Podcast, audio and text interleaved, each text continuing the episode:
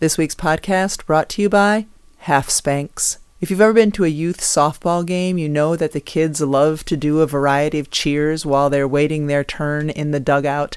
And the other night, our eight-year-old came over and said, "This is the new cheer that I've learned. Hey, hon, on one, let me see you wiggle. Hey, you, on two, let me see you wiggle. Hey, nerd, on third, let me see you wiggle."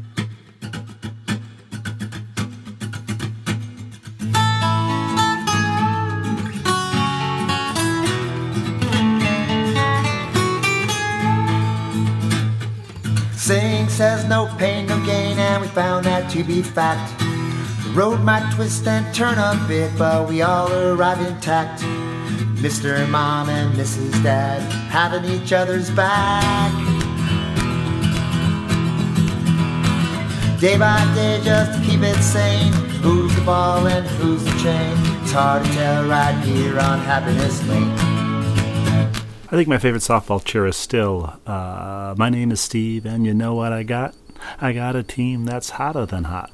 Grand slams and home runs, too. We gonna beat the whoopsies out of you." I like that one. Um, I like the one where they back they back their booties back, or how, how does that one go? Do you Scoot, remember? Scoot your booty back? Scoot your booty back, yeah. If I were you and you were me, I'd scooch my booty back. Scoot.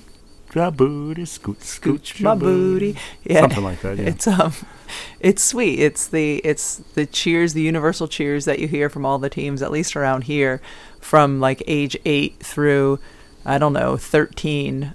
And I was looking recently, and there are some instructional videos from college teams giving the cheers that they do. So apparently it goes all the way through college. But how come softball teams do these cheers, which are delightful and fun and, and enjoyed by the crowd and, and the parents, but you never hear boys doing any kind of cheers in Little League? What What's the reason for that? We might think? have talked about this before, about wanting to see Bryce Harper singing, you know, "Scoot Your Booty Back" in Major League Baseball, but there definitely isn't enough singing in sports. There is in, in soccer, and Man- Manchester City just won the Premier League on Sunday, and afterwards they stayed on the field to sing uh, the Man City anthem "Wonderwall" with Noel Gallagher of Oasis, who wrote "Wonderwall," in the crowd singing along. Oh, I didn't know that that was there. Well, Does uh, every team have like a theme song well, like that?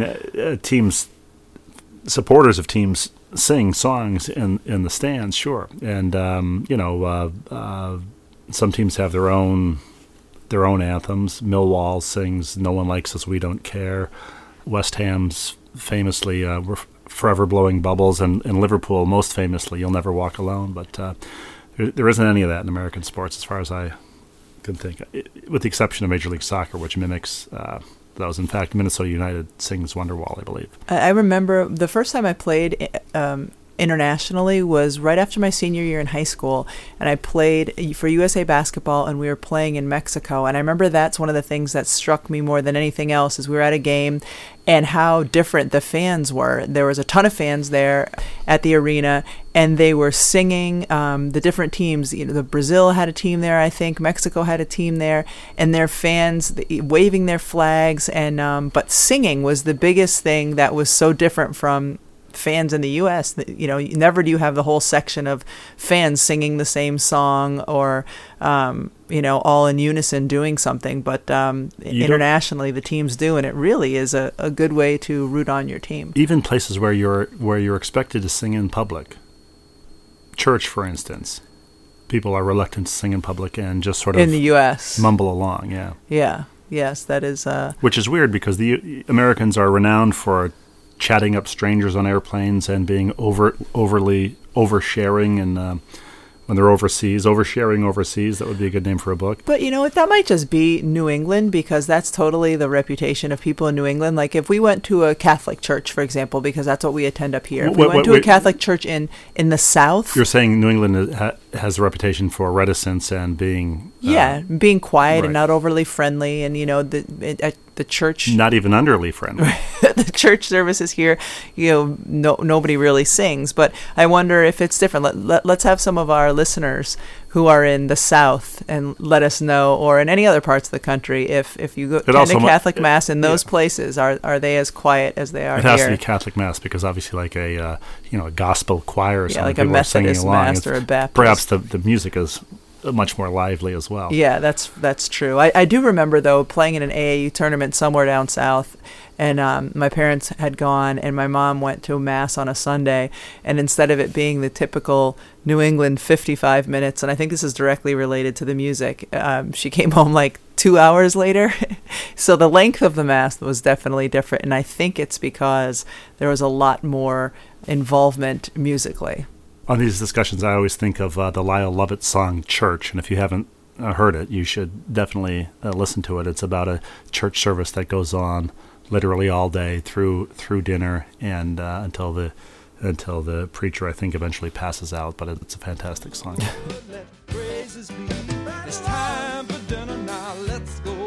Well, did you have a nice Mother's Day? I had a terrific Mother's Day, mostly because of what I did not do. And... um Mother's Day here was rainy and very cold, and um, our ten-year-old still had a soccer game, and you took one for the team and uh, brought him to the soccer game and stood outside in the rain and cold for an hour and a half. So as much as I enjoy watching him play soccer, thank you for not making me stand out in those elements on Mother's Day for ninety minutes. Well, did you have a nice Mother's Day? Wasn't a rhetorical question, because I didn't see you for most of Mother's Day, and when I did see you, it was hard to read whether you were...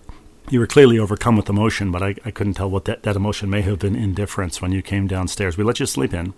You, you did s- let me sleep in. That was glorious. I slept until, I think, nine a.m. Yeah. That's the latest I've slept in a really, really long time. Rebecca sets her alarm for five forty-five every morning. She's like she's like John Gruden, and uh, seven days a week. And Sunday, Mother's Day, her wish was to sleep in, so we, we let her sleep in. I don't know how she slept through the barking dogs and the...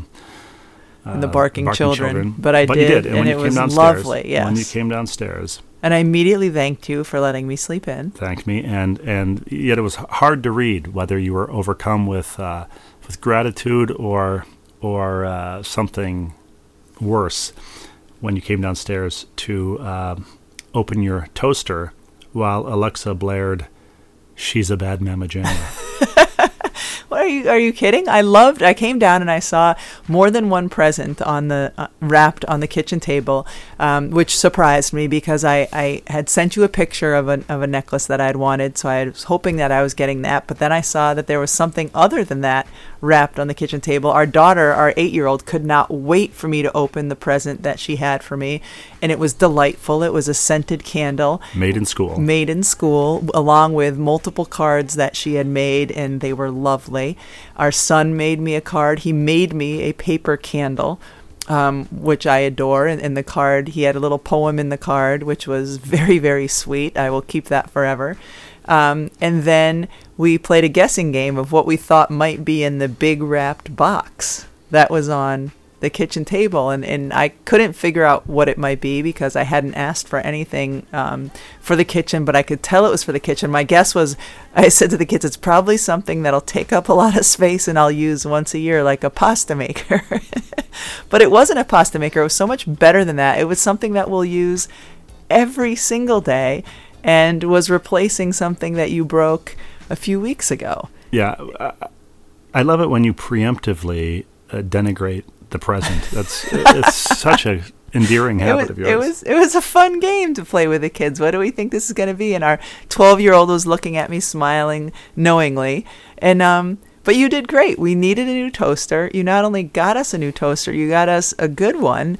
And um, it, it was it was perfect. But even better than that, actually, I got three Mother's Day presents because it was the middle of the week last week, and you said you were going out, and you came back a couple hours later. Which is rare for me. Yes, and you came out, came back a couple hours later with another present, and this was absolutely spectacular. It was a carpet for our, our living room. Our living room carpet had to be thrown away a few months ago uh, because... A year and a half ago. A year and a half ago because the dog had had a sickness and did things to the carpet that rendered it... The dog had had a sickness. The dog had had a sickness. The dog...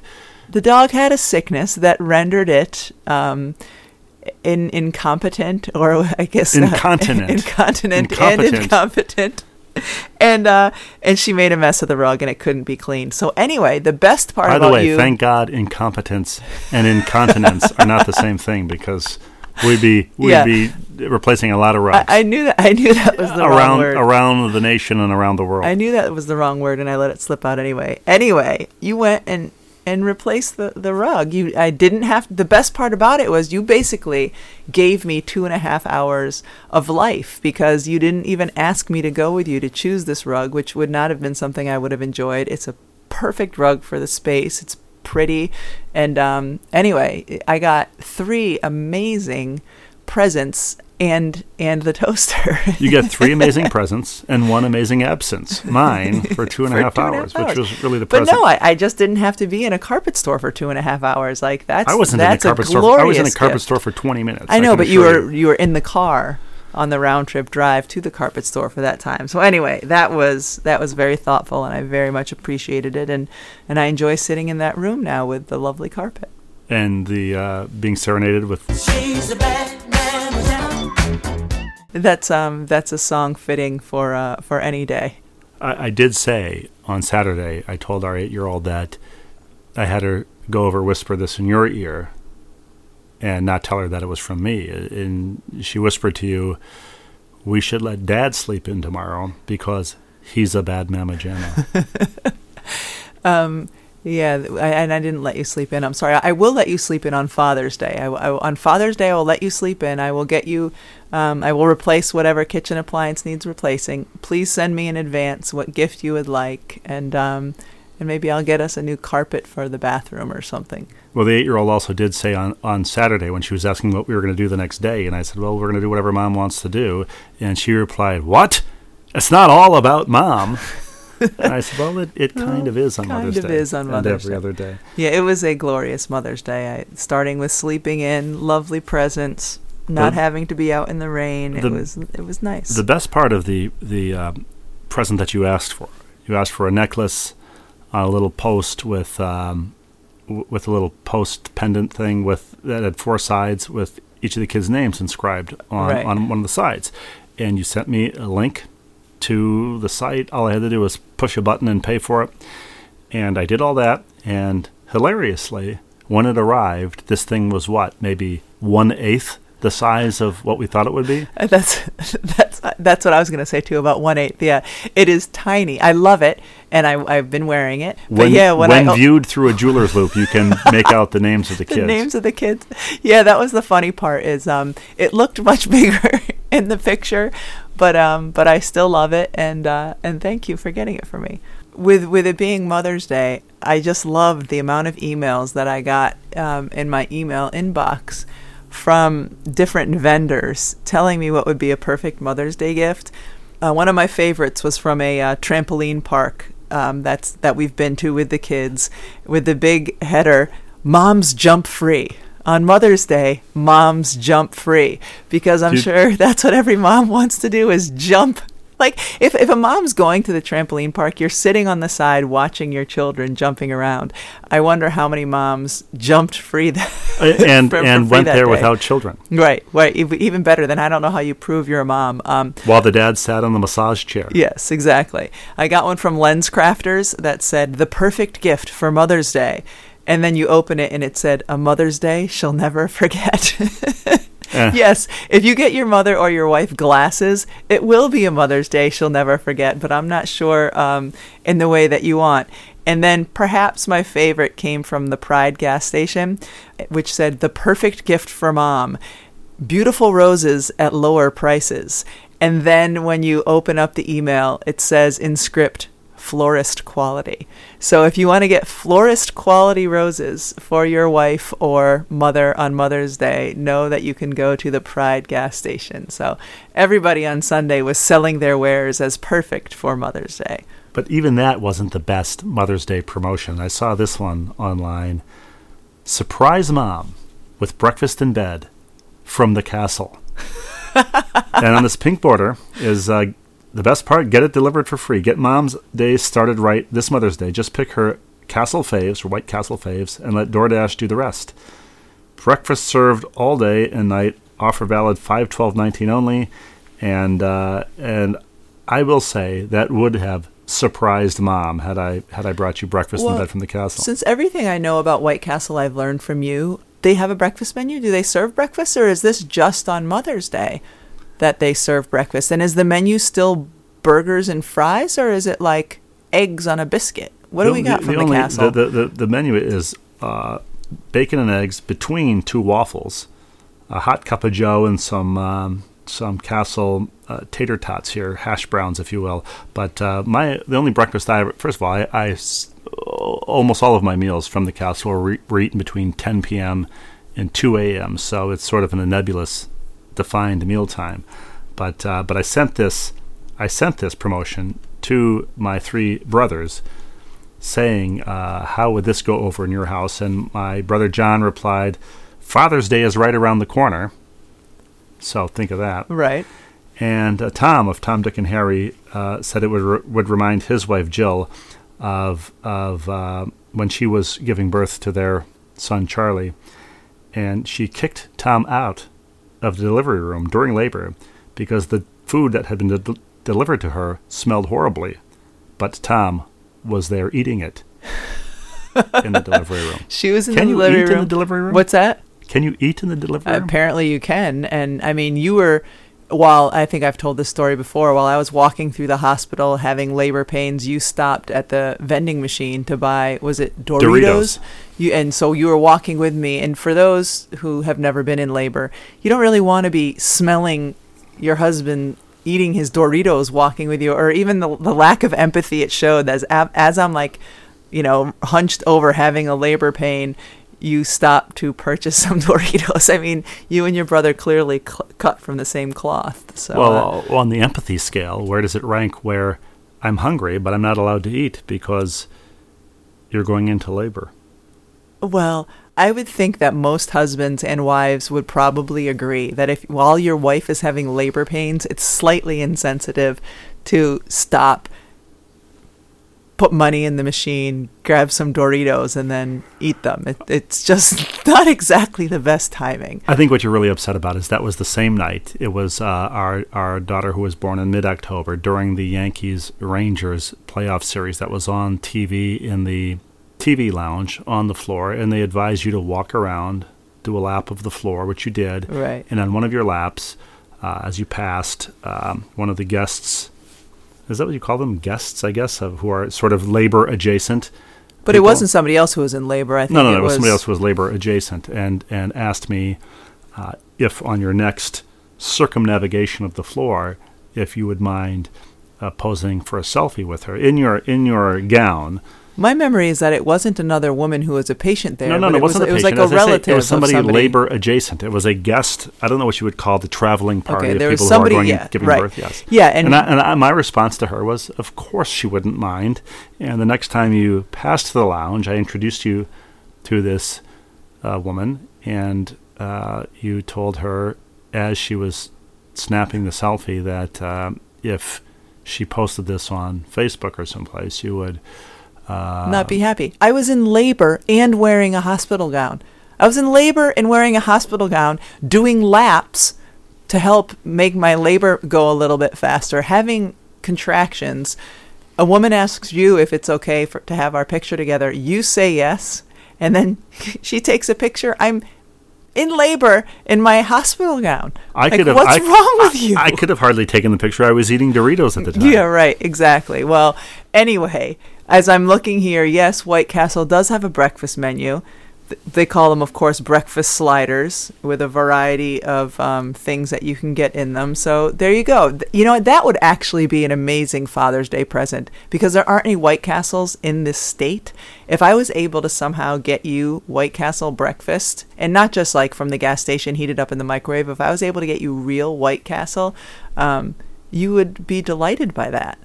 It's not going to happen because I don't know how it would, but wouldn't you be happy to have White Castle, real White Castle on Father's Day? In bed. In bed. Yeah, like a breakfast in bed of White Castle uh, breakfast sliders. Sure. Okay. Just checking.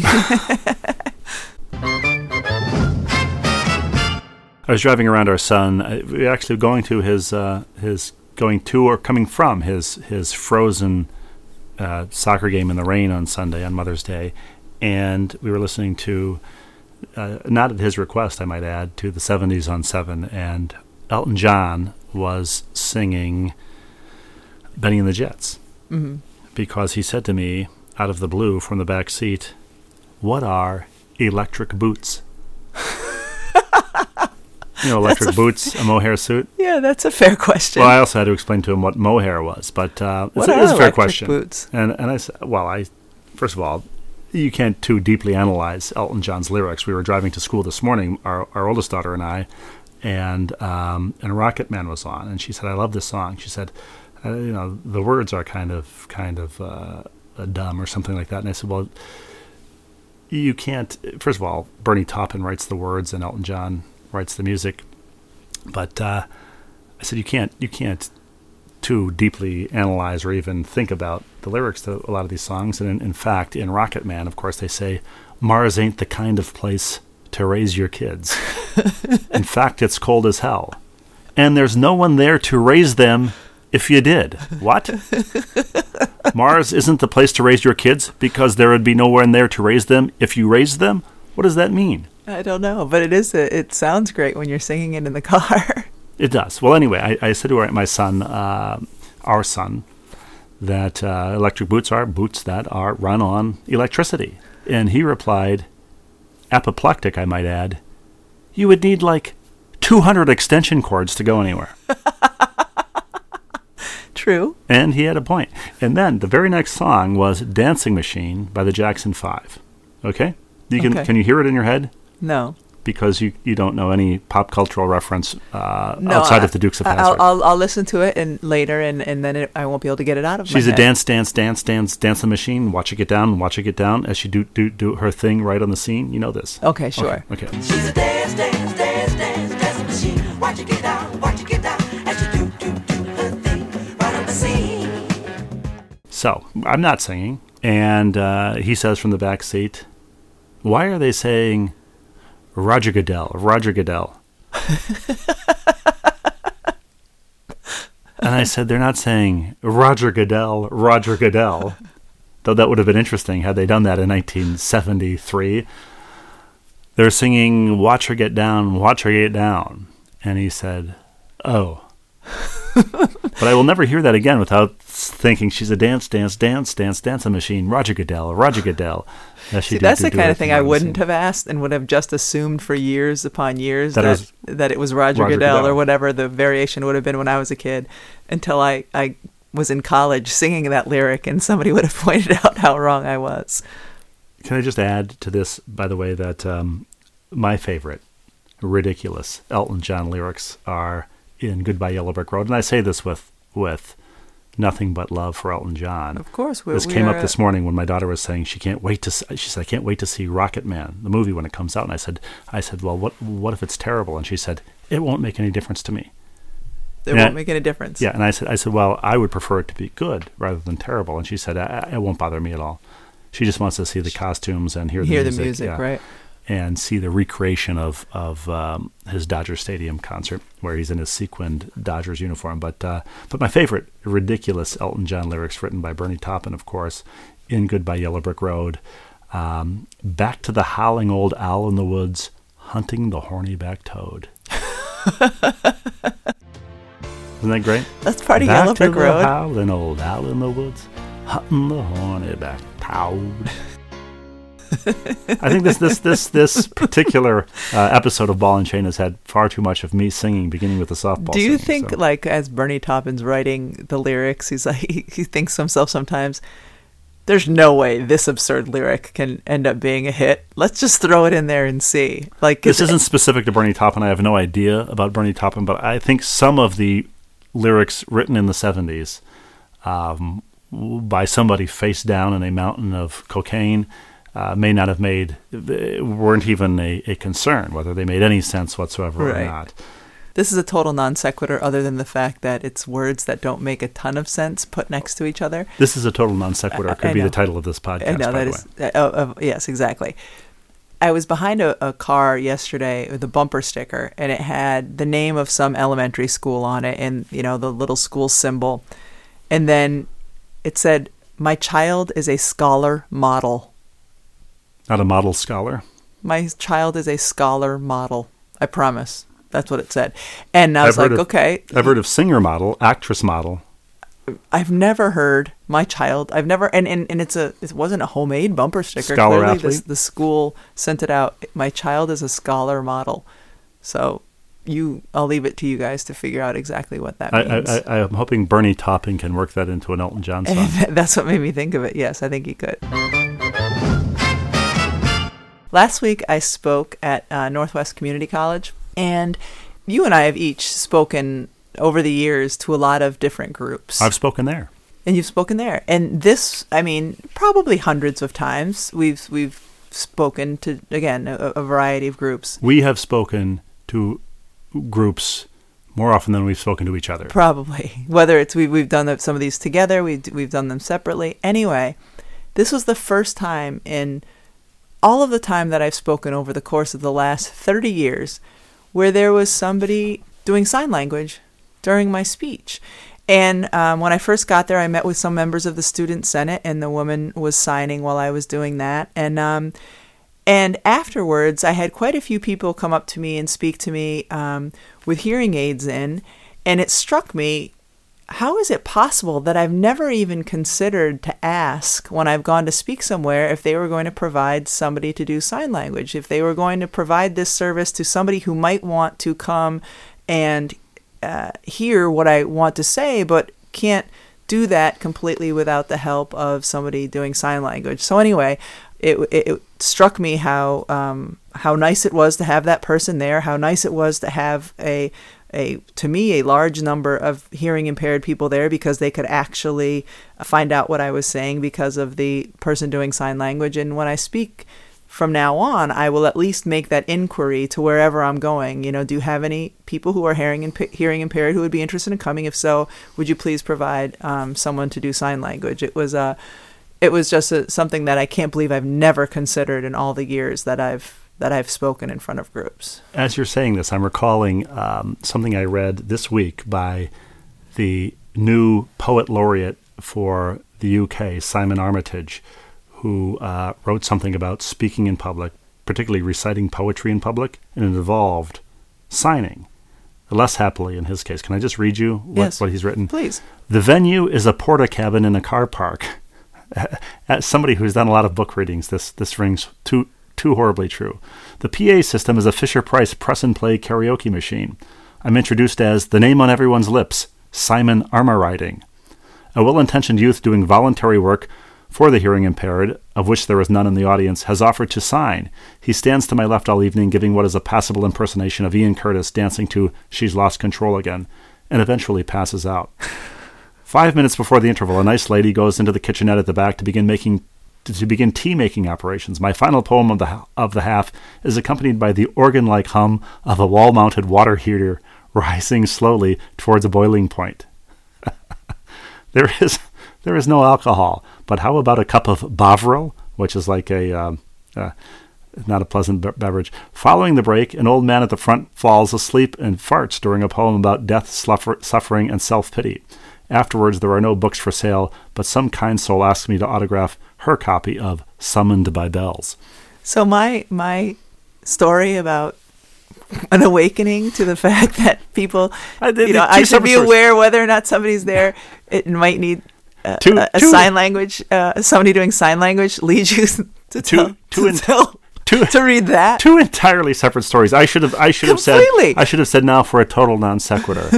As a are transition. You in, are you insinuating that there was somebody falling asleep and farting during by, by during way, my speech? By the way, as as a writer who labors over transitions that nobody else is going to care about, I love that you tra- transition, that you uh, segue from subject to subject with, now here's a total non sequitur in the Monty Python spirit of now for something completely different. And now for something completely different. Finally, my the, the, the Northwest Community College where I was is in a little town called Winstead, Connecticut. Um, our kids know Winstead as the place with the closest Dairy Queen. But uh, but as I was leaving and I was driving, they have a nice town green in the center of town. There were all these signs um, for their annual pet parade. I didn't notice the date. I don't know if it's this coming weekend, but um, I'm curious as to how many people and their pets come to the pet parade, how many fights break out between dogs on leashes, what other pets might be in the parade. I'm guessing it's cats and dogs, but what the heck? It could be a lot of other things as well. So let's find out exactly when that is, and maybe you and I could go take a peek at the pet parade and uh, and see what it entails. Well, while we're... Entails? Yeah. Entails. Exactly. You ah, like that. Was that intentional? No, but no, I wasn't. Like and I can pr- pretend it was now. Yes. Or we could go we could go to the uh, medieval uh, execution parade and see what it entrails. Uh.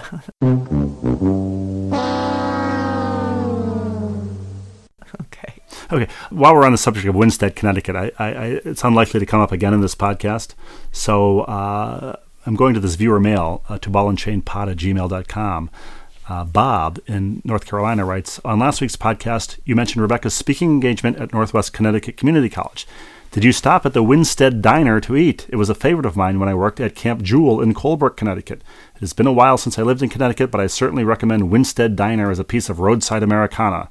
A word of warning, if you take the whole Russian family, you'll nearly monopolize all of the stools of the converted rail car. Did you eat at Winstead Diner? I did not eat at Winstead Diner. I, I'm... I'm a little curious now. I'm not sure exactly where Winstead Diner is, but I'll pay attention and look for it next time I'm driving through Winstead. By the way, Bob signs his email, Bob, with his last name, and then Huntersville, North Carolina, six oh six oh nine, which I know not to be the zip code of Huntersville, North Carolina, because it is a uh, it's a Chicago zip code. And the reason I know this is because it was the zip code on the Spiegel catalog, Chicago, Illinois, six oh six oh nine. That was that was a, a prize on every game show in the nineteen seventies. P S, writes Bob, also on last week's show, you reminisced about seventies-era game shows. And you all did what? Three, you reminisced. Thank you. What did I say? I don't know, but it didn't sound like that. Okay. About seventies-era game shows. In all of three of my viewer mail submissions, I've included an erroneous detail inspired by Stingray Afternoons, that Wink Martindale of zip codes six oh six oh nine. So that was a little Easter egg Bob put in his email to see if I would catch it, the zip code did. Of the Spiegel catalog. Yes. There you Should go. We get to uh, yeah, other let, viewer mail? Let's, let's, let's do the viewer mail. Okay, why not? Big bad hook, throw our lure, reel us in with your viewer mail. Rebecca and Steve, as a native Minnesotan also raised in the Twin Cities in the late sixties and early seventies, I enjoyed your all too brief discussion of the terms wedgie and snuggie in this week's podcast. When I grew Too up, brief, our discussion. Pun intended, perhaps. Yes. Uh, by the way, this remind this is this is on topic, but not part of this viewer mail. I saw yesterday somebody posted a um, there are now denim Speedos, a, a denim Speedo anyway. I don't know if a Speedo brand, but there was a photograph that I can no longer unsee. Just women? I, I you don't know. Well, I it, I just finished the part of your book, Nights in White Castle, where comes home from and he's switched oh. from okay to yes okay anyway well, a, I can throw very, that little in oh, there sure yeah yeah the book, not, the book doesn't come out for three more months but I know Rebecca's but I got a, I, I know people an and advanced I got an advanced copy. copy The book is more is not exclusively about switch from to but it is largely but it is about mentioned. that yeah. It's mentioned in there. Um, it was a stunning milestone in my young life. Were they were they denim or or denim that he had been wearing previously? Well, I think the jorts that, that he and I both wore were the equivalent of denim. They were, they were, uh, that was that, the fashion back it, in the is day. Is this your way of dropping a hint that for Father's Day you would like me to get you a denim Speedo? This is my, it's exactly, yes. Okay. What, what, what would be the male, hint taken. What would be the, the male name for Daisy Dukes? Like uh, Denny Dukes? Maybe. With Denny one with N. one N. Denny Dukes. I'll get you some Denny Dukes for Father's Day. Denny. Okay. All right. Uh, with one in and, and one out. Uh, Rebecca and Steve. Okay. So wedgie and snuggie. We talked when I grew up in Minnesota, what, what you knew as a wedgie, we called a snuggie. What the rest of the world knew yes. as a wedgie, you knew as a snuggie. Well, Tom writes, this is not Tom, my brother Tom, but Tom of Annandale, Virginia writes, I grew up with snuggie, of course, and sadly not just in the abstract linguistic sense. I thought wedgie was weird when I first heard my East Coast raised wife use it. Now I think snuggie is very odd. It sounds almost comforting, like a full-body wearable blanket or a soft baby's diaper. Wedgie, on the other hand, all too accurately describes the discomfort of being hoisted by the waistband of one's tighty-whities.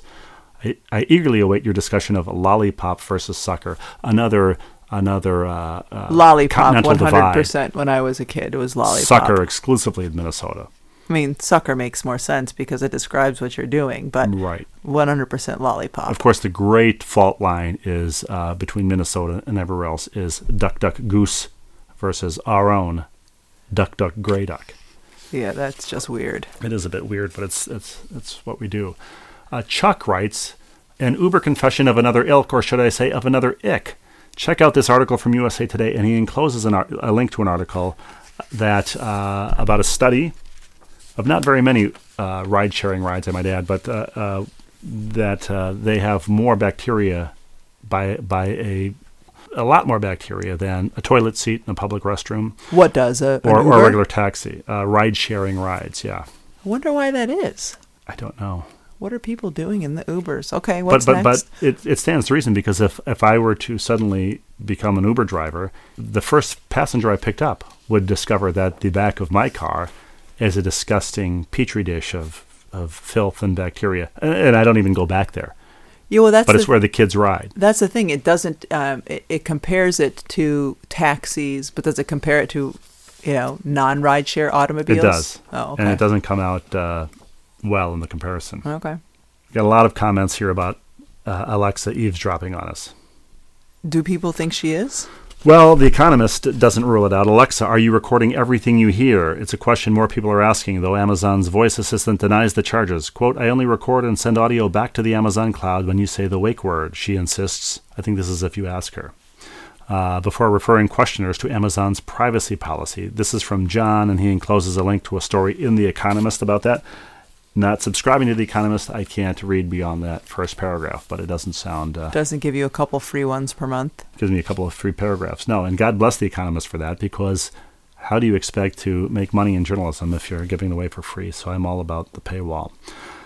Dan writes on this same subject, uh, early this morning, I listened to the podcast in the car while driving to work. During the segment when you were discussing Alexa and Siri, on two occasions the podcast audio paused and my car indicated that the podcast was somehow trying to call me. The header on this email, by the way, is your podcast tried to call me. In fact, it showed that my car was somehow connected to a call and was measuring the length of the call. Each call lasted ten to twelve seconds. I think that the podcast somehow was connecting to my car microphone. I was alone in the car and do not have voice activation enabled. Since I've listened to every episode from the beginning, I guess this makes me a charter listener. As such, thank you for making an enjoyable program each week. Dan, Dan, how do we get, how can we activate now? Dan's, uh, uh, should we just say something like, Uh, this is Dan, call wifey? You think that would work? Yes. Well, let's see if it happens. Okay. And, and let's hope to God it calls Dan's wife and not uh, whoever wifey is in his phone. All right. Hello, Rebecca and Steve, writes Marty with a D. Your resident Aussie rules expert here. Go Adelaide Crows, currently top four on the ladder in the A F L. I mention this because we have another viewer mail in here from another Aussie rules fan who says last week that I had called them the Adelaide Crowns. If I did, I apologize. They're uh, you know the, the difference. I could have called them the Crowns if I was reading it, because I have no idea about Aussie rules football. Well, shame me, on me. Rich writes, as another American Aussie rules fan, imagine my surprise when Steve read a letter from Marty where she or you mistakenly referred to the Adelaide Crows as the Adelaide Crowns. Uh, Rich, I assure you it was me. Marty did not make that mistake. You may be confused with the Adelaide Netball Club called the S A Crowns. Well, of course, that was my confusion. F Y I, I barrack for the Saint Kilda Saints. Root for has quite a different meaning down under, and that's true. We we This comes up occasionally. This is Rich in Corvallis, Oregon. This comes up occasionally in the podcast uh, slang uh, that is rude elsewhere, and we have listeners in some of these places. Root is, is does not have the same meaning in Australia as it has here.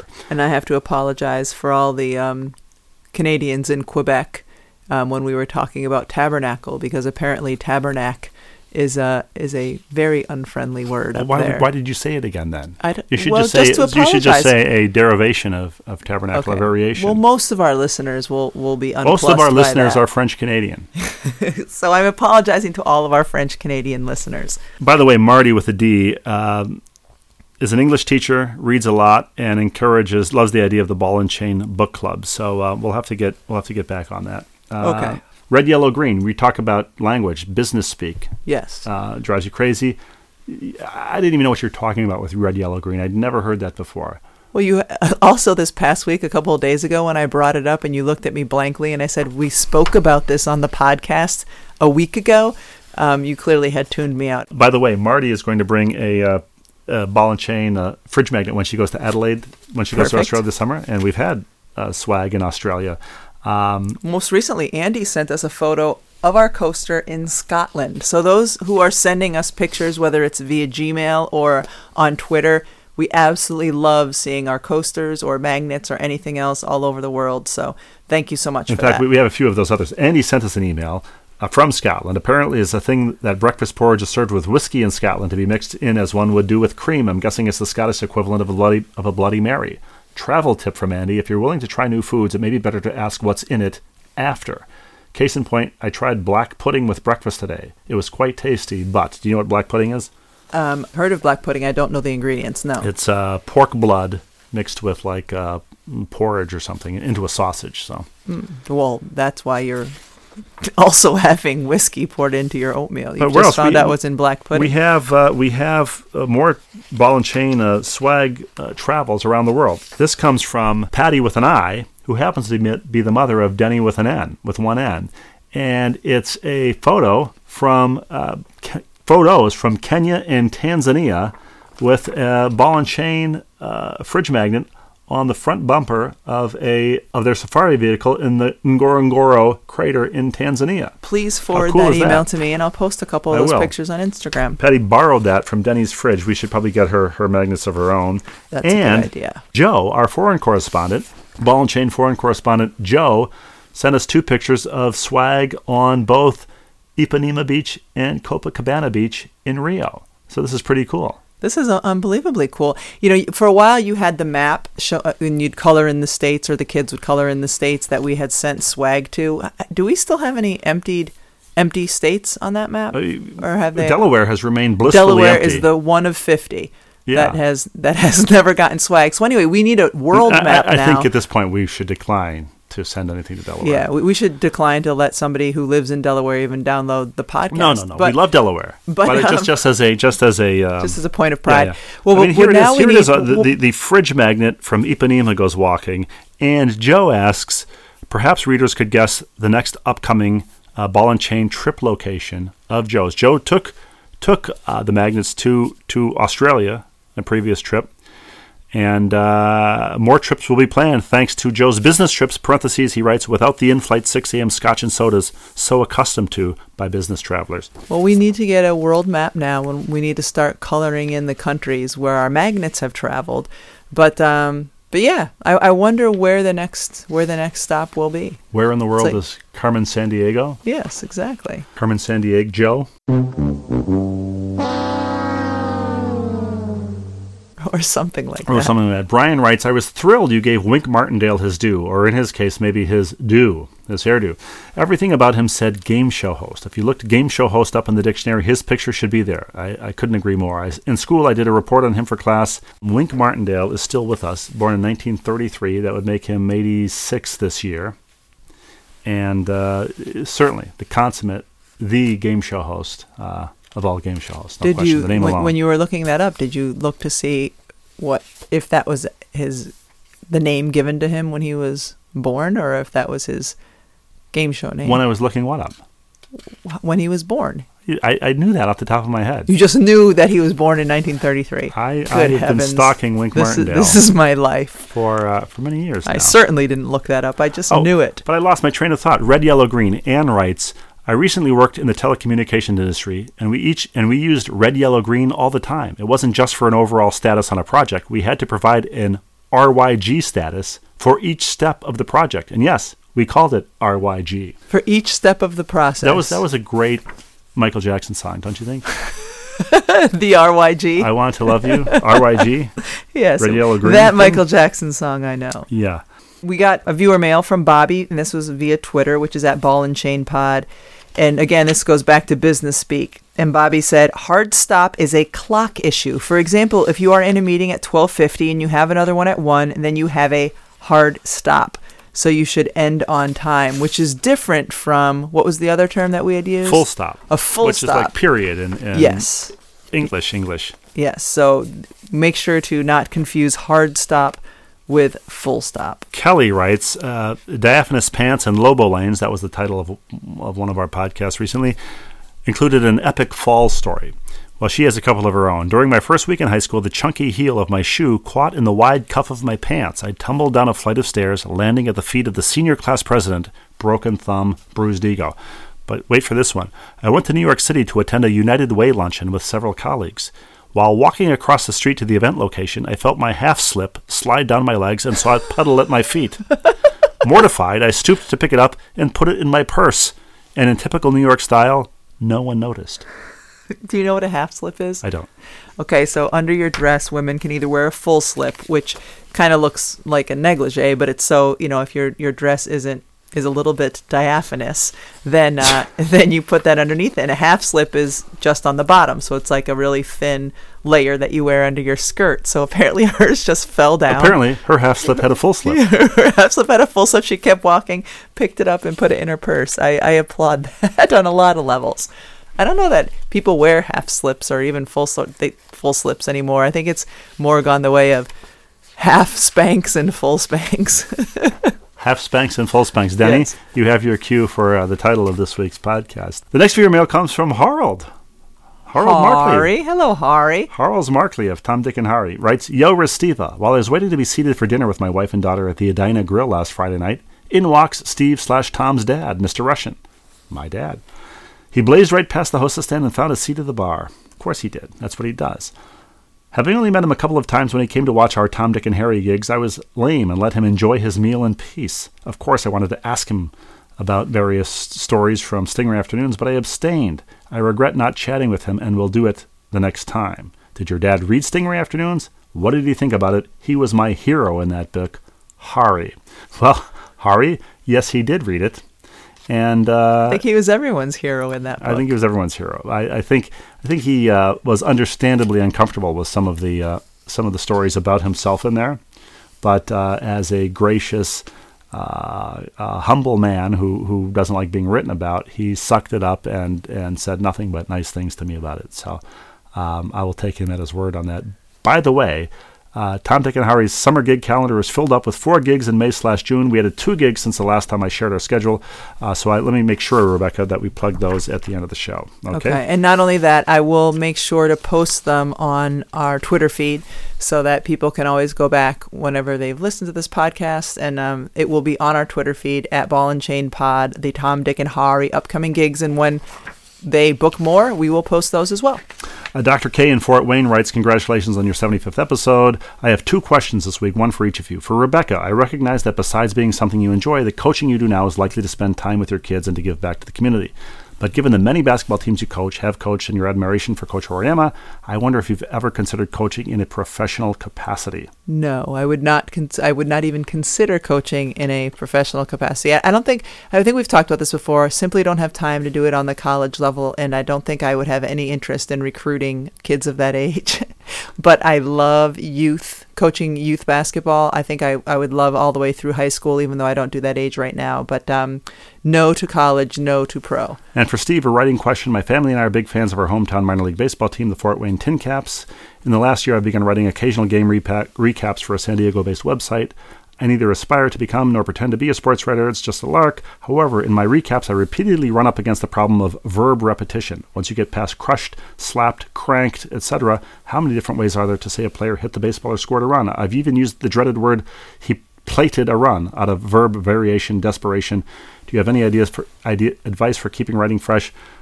Doctor K, the best advice, and you will hear it from many better write- writers than I, is don't.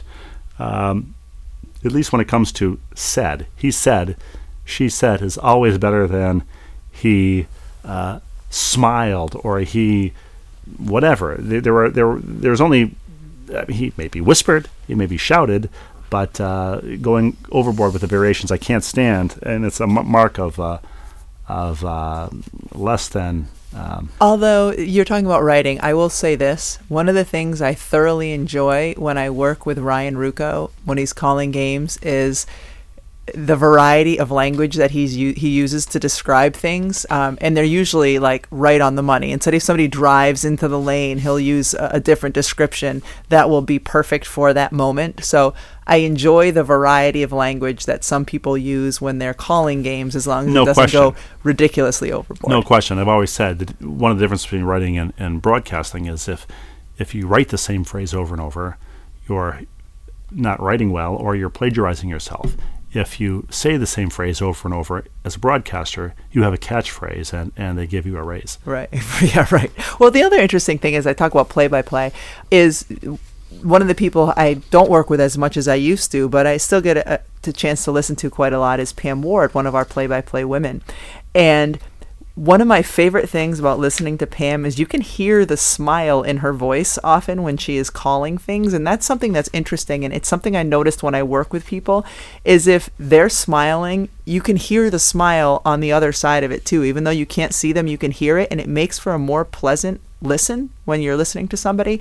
Um, so anyway, this has nothing to do with, with the viewer mail that you got, but just something that I, I find interesting is sometimes I'm sitting at home listening. Carolyn Peck was another one as an analyst. You can just sometimes hear the smile and the joy that they're bringing right through the screen. Our Canadian resident, resident Canadian, Jim, writes, road tripping. Between university graduation in nineteen eighty-four and starting my first permanent job, I road tripped with four friends in an Econoline van to see a baseball game in every major league stadium, twenty-six games. Ironically, the oldest stadiums then, uh, Fenway and Wrigley, are still in use today, and almost every other one has been replaced. Off the top of my head, the only other ones still in use are Dodger, Anaheim, Oakland, Royals, and Busch Stadia. Well, no, Busch is a is a different stadium than it was then. It's a it's a it's, it has the same name, but it's a different uh, ballpark entirely.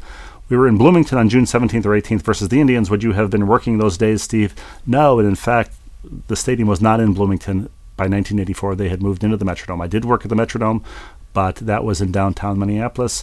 Uh, Dublin House Crew writes, John, I think that Rebecca mischaracterized this one. If one is in a meeting or a conference call and they have a hard stop at one thirty, then they will be gone at one thirty-one. No, no overtime allowed. So, um, so yes, we confused. What I'm confusing hard them stop again. and full stop. I hard think stop is, is and what, full stop. There we confused. go. I won't do that again. Speaking of business speak, Doctor Siegel has huddles. We have those in medicine as well as in business and sports. At the change of shift for years, the nurses gathered for a process called report, during which they discussed the patients. This. This was always a sacred time for them during which little else would occur absent an emergency event, and the doctors learned to stay away during report lest they interrupt the nurses during their special time.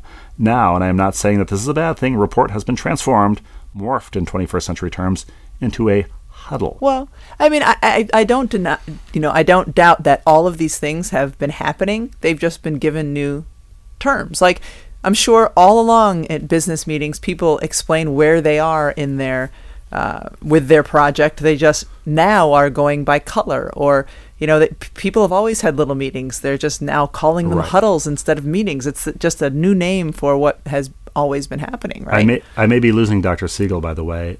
Uh, he, he calls my attention to the malarkey, in all caps, offered by Steve, this is in italics, in front of his caring wife and the mother of his children regarding his new diet, the Mediterranean diet, of course, and how he was forced to subsist on those groceries brought into the home. The hole got deeper when Steve, after having been given free rein to grocery shop any time by Rebecca, tried to make a lame excuse that by shopping he would be intruding on Rebecca's turf. Steve, I applaud you for feeding the children when Rebecca is gone and playing the clueless husband role to a T, because I am right there with you. But this was a bridge too far. All the best, Gary with two R's. He thinks you're playing the clueless husband. If if only that were true, because that would that I'm would imply that you could somehow get out of that role instead of the fact that you were born in that role and are still trying to fight your way out. Well, we've done a, a service. Uh, you, you say, as a clueless husband, I'm not much of a uh, handyman, not handy around the house. Well, I'm fixing problems in other people's homes. Ready?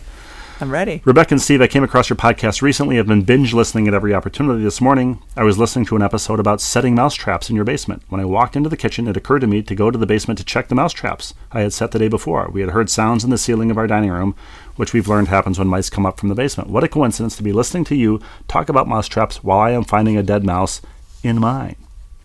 Mm. So there you go. That's from uh, Tim in Richmond, Indiana. We have uh, we've caught mice in Richmond, Indiana, thanks well, to our podcast. Yeah, well, that that makes me feel better about about our mice. And we've got a couple of viewer mails here from uh, a subject that uh, your million dollar idea could come to fruition here. Okay, let's hear it. Rebecca, the American Whistle Corporation, this is from George, our monocle and croquis dealer in Columbus. The American Whistle Corporation, located in Columbus, is the only manufacturer of metal whistles in the United States. They were founded in nineteen fifty-six but were sold to new owners in January of two thousand eighteen. They seem to be interested in pursuing new and innovative ideas. Their website states, and then he includes a, uh, a, a screenshot from their website, okay? Uh, setting up to develop a new products that complement the classic brass whistle. After listening to your podcast yesterday, this your idea, of course, Rebecca, is... When you go to A A U tournaments or even basketball camps, there's generally three courts right next to each other. So, of course, if a whistle is blown on one court, you can hear it on another court. My idea is that whistles, they should make whistles that have different sounds so that during a basketball game, kids know if the whistle is from their referee or a referee on an adjacent court. Well, I don't have it in front of me, but Ed, our patent attorney in Maryland, sends a patent from the nineteen fifties, I believe it was, for a a whistle that with just the flip of a little switch changes the um, the air intake, and so it sounds at, at two tone. different pitches. But our, our, our George, our, yes. our monocle dealer, has already taken care of this for us. After listening to your podcast yesterday, I contacted them by email to ask if all of their whistles make the same noise. They replied that their brass whistles have a frequency of three point three six kilohertz, and their plastic whistles have a frequency of three point five three three kilohertz. I assume that's what K H Z is a is a short form. I don't know if the human ear can distinguish this difference between metal and plastic whistles, but it does show that the metal whistles, typically used by referees, do all make the same sound. If you're interested in pursuing your whistle idea, it would seem like these are the folks you should contact. Well, maybe I will, especially because the whistle I have that I use in basketball practice is a metal whistle. So if he says they're the only manufacturer of metal whistles, then I'm already using their product. Sherry writes, uh, the email header is just Holly Rowe, so how can we how can we not read this one? I was listening to the Holly Rowe and Flu Game podcast, truly one of the best. People are now going through and listening, uh, doing a second lap, apparently. Or they've just been introduced to it and they're, they're listening for the first time. I've enjoyed Holly Rowe and her work with E S P N for many years. She stands tall as a trailblazer, as a sports telecaster. She is incredibly knowledgeable, unbelievably talented, and whenever she's part of the telecast, the event is much more personal.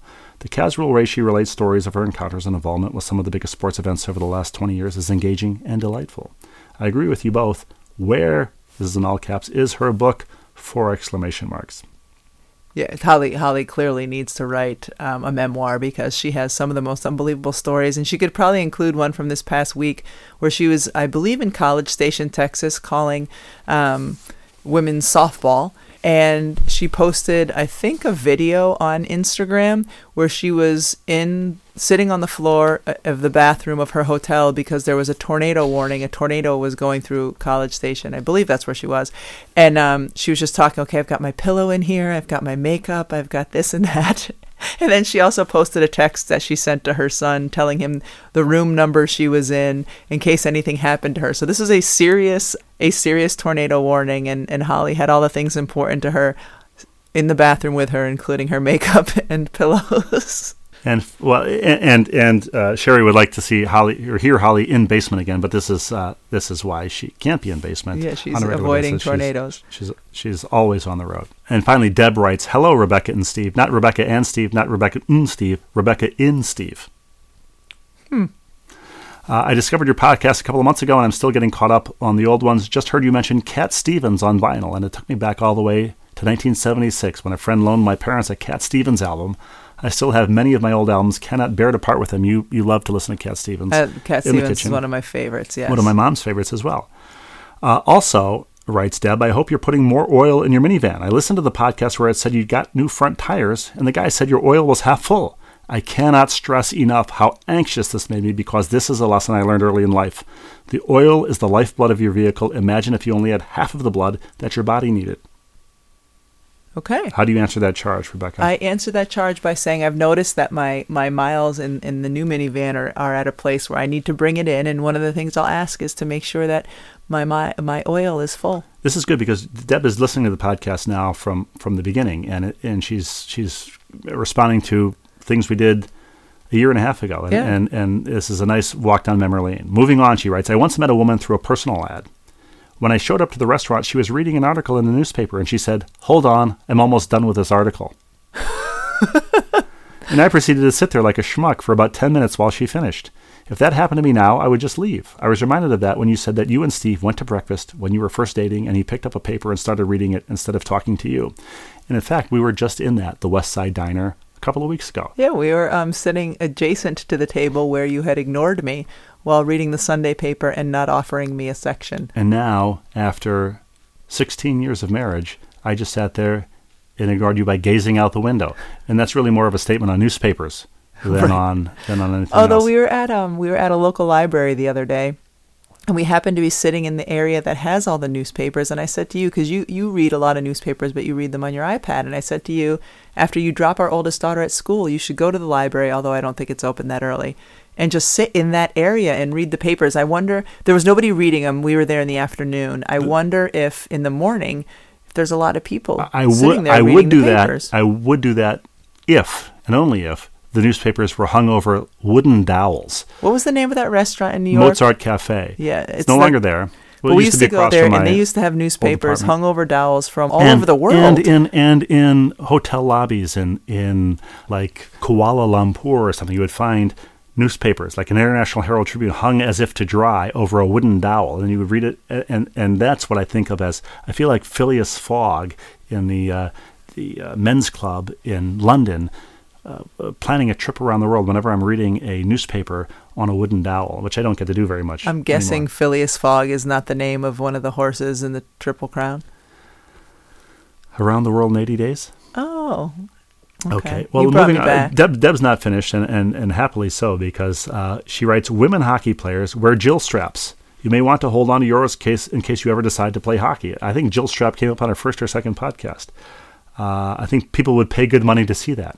Pay good money to see the Jill strap that the Evidently. inventor sent me back in nineteen ninety-five. Uh, finally, I'm dying to know if the mower you used to have was a zero-turn mower. I, I, of course, stopped mowing the lawn. Allergies have uh, taken have over. I don't, that wasn't a zero-turn mower. Of course, mower. It wasn't a zero-turn mower. I, my dream was to get a zero-turn mower, but uh, that that talk about a bridge too far, Doctor Siegel. I thought that was uh, I thought financially. The zero- No, I, I didn't think I didn't think it was There's a, a financial issue. I thought it was an issue that you weren't confident that you could completely no, no, no, master sure the turns. I, it does on have the those two sort of uh, handles on the steering wheel. But uh, when I was young, I had to mow the grass with a non-powered push mower, writes Deb. And as I got older, it was my dream to have a zero-turn mower. Her dream was to have a zero-turn mower. She she. Uh, well, did she get the zero-turn mower? Keep going. After having a regular lawn tractor and having to circle and circle to finish up that one little spot, she doesn't say. She has left us in suspense. However, she would love some swag, or in, includes an address in Minnesota, or Rebecca can bring the swag to a Lynx game as she walks by her seats all the time. I know she could easily remember this task because it sounds like Steve takes care of almost everything at home, Deb writes. The last line is, as the kids say, this is throwing shade. Well, I certainly hope she will write after she listens to this podcast. Who knows when that will be, because it sounds like she's way behind listening to the podcast. But whenever you listen to this, Deb, please let us know if you ever got your, your what is it called? Zero-turn mower? Zero-turn mower. Yeah, if you ever got it. And uh, before Tom, Dick, and Harry, Gnarls Markley, plays us out. Yes. We have to plug some gigs of theirs coming up. By the way, they've written, and we're not ready to debut it yet, but they've written a spectacular song. Uh, called Nights in White Castle. For your book that comes out on August twentieth. twentieth. Can't wait for them to finish that. Um, anyway, Tom, but Dick, that, and Harry. But that's, that's a good place to remind people that you can download their their song Riding on My Stingray off of iTunes if you would like. And then I'm sure they will be playing it live at one of these gigs. I hope so. Uh, they play four thirty to five thirty Saturday, May eighteenth. At the Art to World Festival in northeast Minneapolis near Broadway and Van Buren. Sunday, June second from three thirty to five at Lindale Open Streets, performing in the Markley Front Yard, fifty-one twenty-five Lindale, as they close off Lindale from twenty-second to fifty-fourth Streets. seven to nine p.m. Wednesday, June fifth, Hops for Haiti fundraiser at the Lynn Lake Brewery in Uptown. six to seven on Thursday, June twenty-seventh at Lower Town Sounds Series in Mears Park in downtown Saint Paul. And again, I will post all of those dates and times and locations on our Twitter handle. But oh, and also welcome to any listeners who who uh, of the Life of Dad podcast. They were gracious enough, John Finkel and Art Eddy, to have me on their Great podcast, Life of Dad. So if you want to hear more from Steve talking about what it means to, what did you talk about? I don't know, but if you want to hear less from less from Steve, you, or even more importantly, if you want to hear less from Rebecca but more from Steve, listen to the Life of Dad podcast that Steve was on last week, right? It was the last couple of weeks, yeah. All right. Well, until you go and listen to Tom, Dick, and Harry live. Pref- preferably in Harry's front yard at fifty-one twenty-five Lindale. Preferably in Harry's front yard. Until that date and time, you can uh, listen to them play us out.